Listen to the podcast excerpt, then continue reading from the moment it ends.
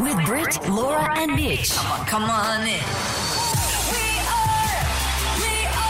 Monday is here. Welcome to Pick Up, everyone. All things in Chemist Warehouse. Great savings every day. What a day it is. Cool. It's Oscars Day. 95th Oscars, not any Oscar. No. 95th. And the first Oscar post Will Smith Slapgate. saga. Slap, Yeah. very famous Slapgate. that Jimmy Kimmel hosted the Oscars in LA today, and uh, we're going to unwrap them coming up later on in the show. But uh, I Unslap think them or unwrap them? Well, you can't unslap once you've been slapped. Yeah, he you don't brought go up back. Slapgate, and uh, there's a heated debate going on Mm-hmm. here at the pickup as whether or not he should. All right. Well, Lady Gaga also performed. Absolutely incredible. Yeah, Big fans yeah, of Lady Gaga yeah, here. yeah. very stripped back, very pared Yep. back appearance and everything. I've got I've got some feels. We'll get into it later. looked Truly, amazing. just a t-shirt. Um, all right, now next on the show, um, we have a, a very interesting guest. Someone that I mean, I, I- I hadn't heard of him. Brett Connellan. He is a survivor of a shark attack here in Australia. Vicious shark attack. He's got a new documentary out on Stan, and I mean, it's uh, it's something you don't hear. You don't hear this story very often. So we'll ask him all about it.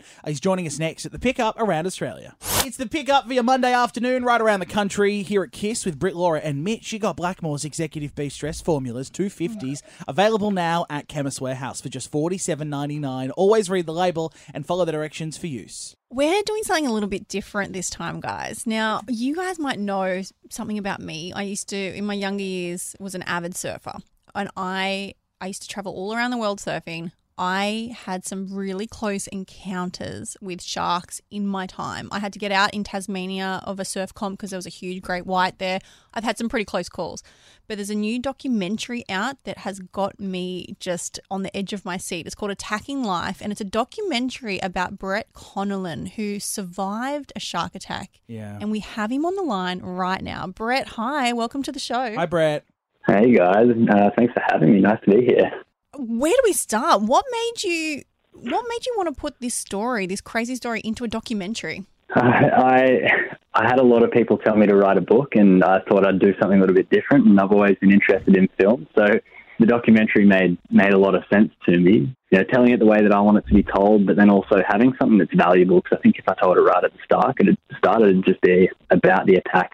Brett, you were only 23 when this happened, so it was seven years ago that you were attacked by a shark. Can you tell us what happened on that day?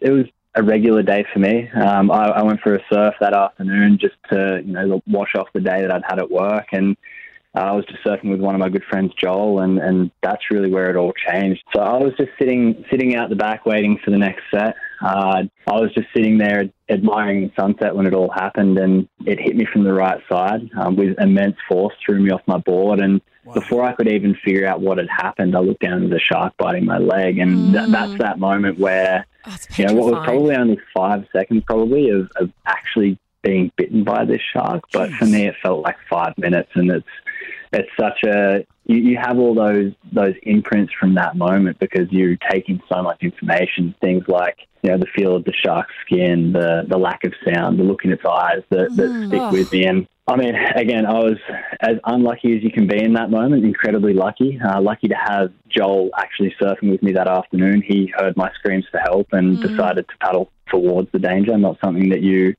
know is going to be the response until you're confronted with that. Like That's a Joel good mate. was, and Very good mate. saved my life that afternoon. I mean, I lost a friend a few years ago now, many years ago. He was my neighbour and a friend. He was actually eaten by a shark on the east coast of Australia as well.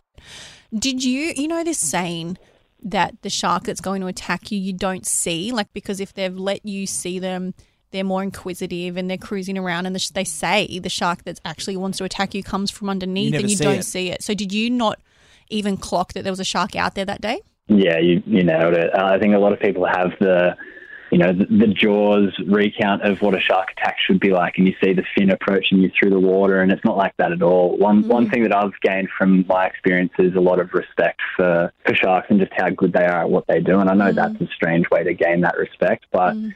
That's something that we really hope to include in the movie as well. Brett, what sort of injuries did you get from this? So I lost three quarters of my left quad muscle, the biggest muscle in our body. Uh, it's one that's responsible for straightening our leg out as we move forward. So for me, losing that large chunk of muscle is going to cause significant challenges you know, in order to just walk again, to be active, and then to obviously get back in the water and surf again. And and that was the motivator, trying to prove the doctors wrong. And to be able to have the leg in the first place and not have it amputated is is you know, one thing to be able to survive is another thing, but to, to be where I am today and have a, a fully functioning leg is takes a lot of work to go into that.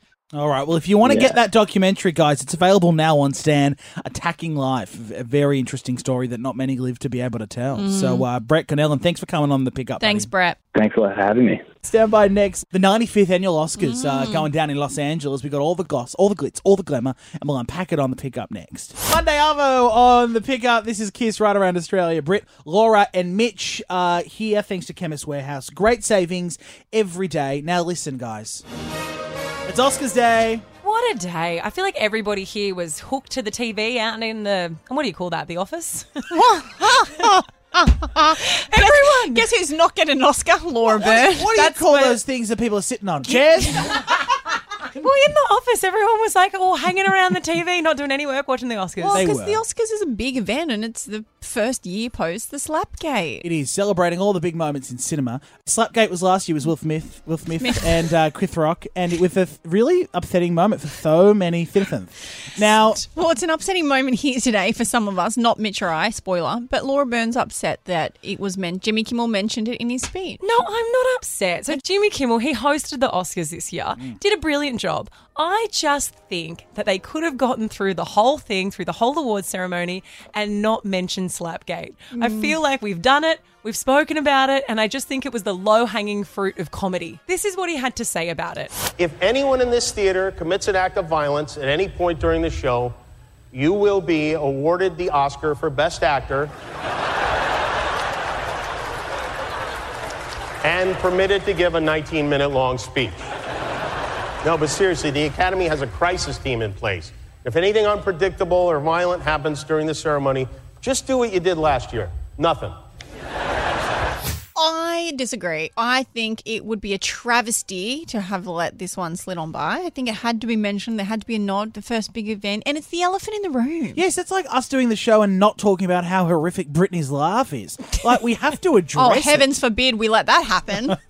Well, I, we almost got through an entire show without talking about it, so thanks there for it. Mitch. yeah, No, yeah, you slid it in. It, it's, it was literally the biggest moment from last year. They had to talk about Slapgate. I think it was just a very easy joke to make. He should have come out in like boxing headgear, just like a head helmet, Yeah. like a padded helmet. That would have been really funny. Like a sumo suit or Sumo something. suit, He Yeah. should have just done the whole entire show with two security guards standing on either side of him. Yes. Well, you know, it's also a weird ceremony because Lady Gaga performed and people are a bit confused online because we saw her on the red carpet arrive to the Dolby Theatre. Looking $1 million.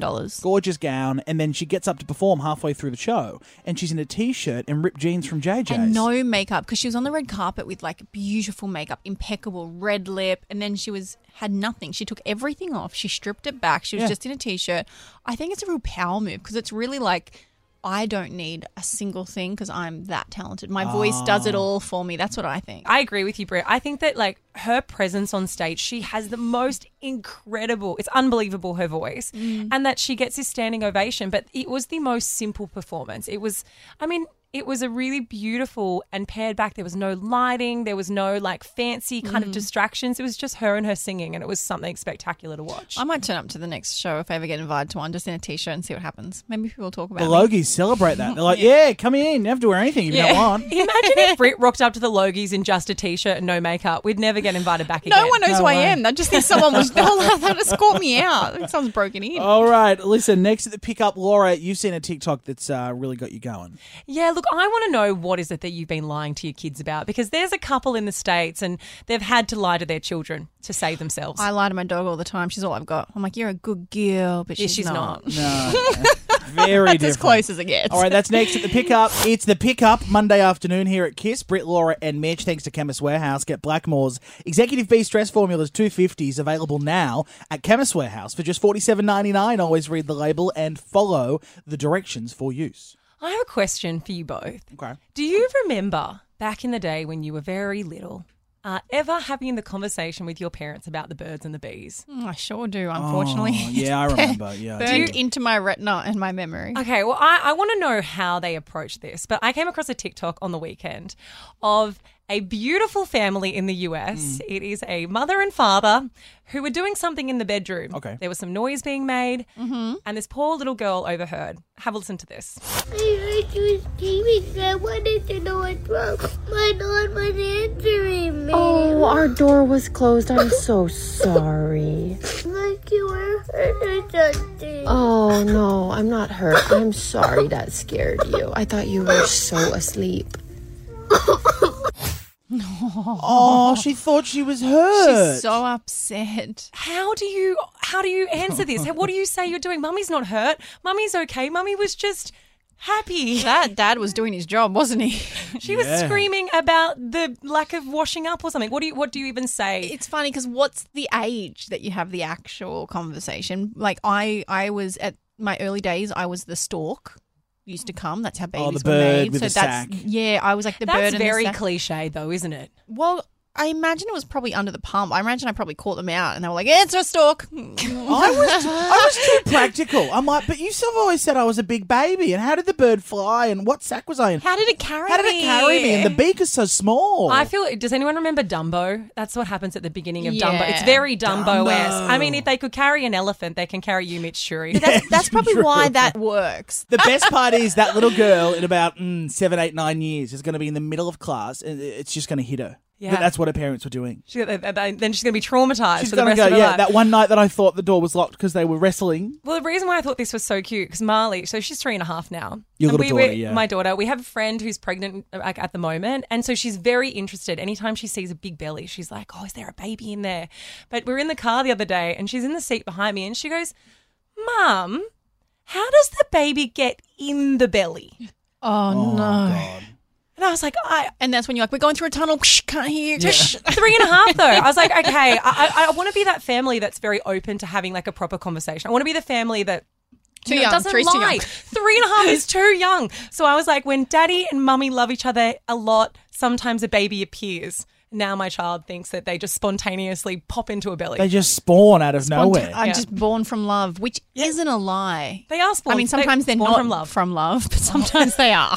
Sometimes they're from one night stands. when I was a kid, I asked my dad, and he said, "You were but a twinkle in my eye." And for years, I thought that's where, like, you know, That you came from his eyeball. Oh, you- I came from his retina. Yeah. Head to thepickup.com.au and tell us what did you lie to your kids about for your chance to win a five hundred dollar Chemist Warehouse gift card. oh, I can't wait to hear these because they're always so funny. Always, and that you never expect them. You never expect these little lies to come out. Like you've got kids, and the, you- the things you'd have to lie about on a daily basis. you always say you're not going to lie. You're not going to be that type of parent, but we're all that type of parent. You're all liars. Yeah. yeah. That's the moral of this story. Every parent is a liar. And My also- trauma is based on all of you.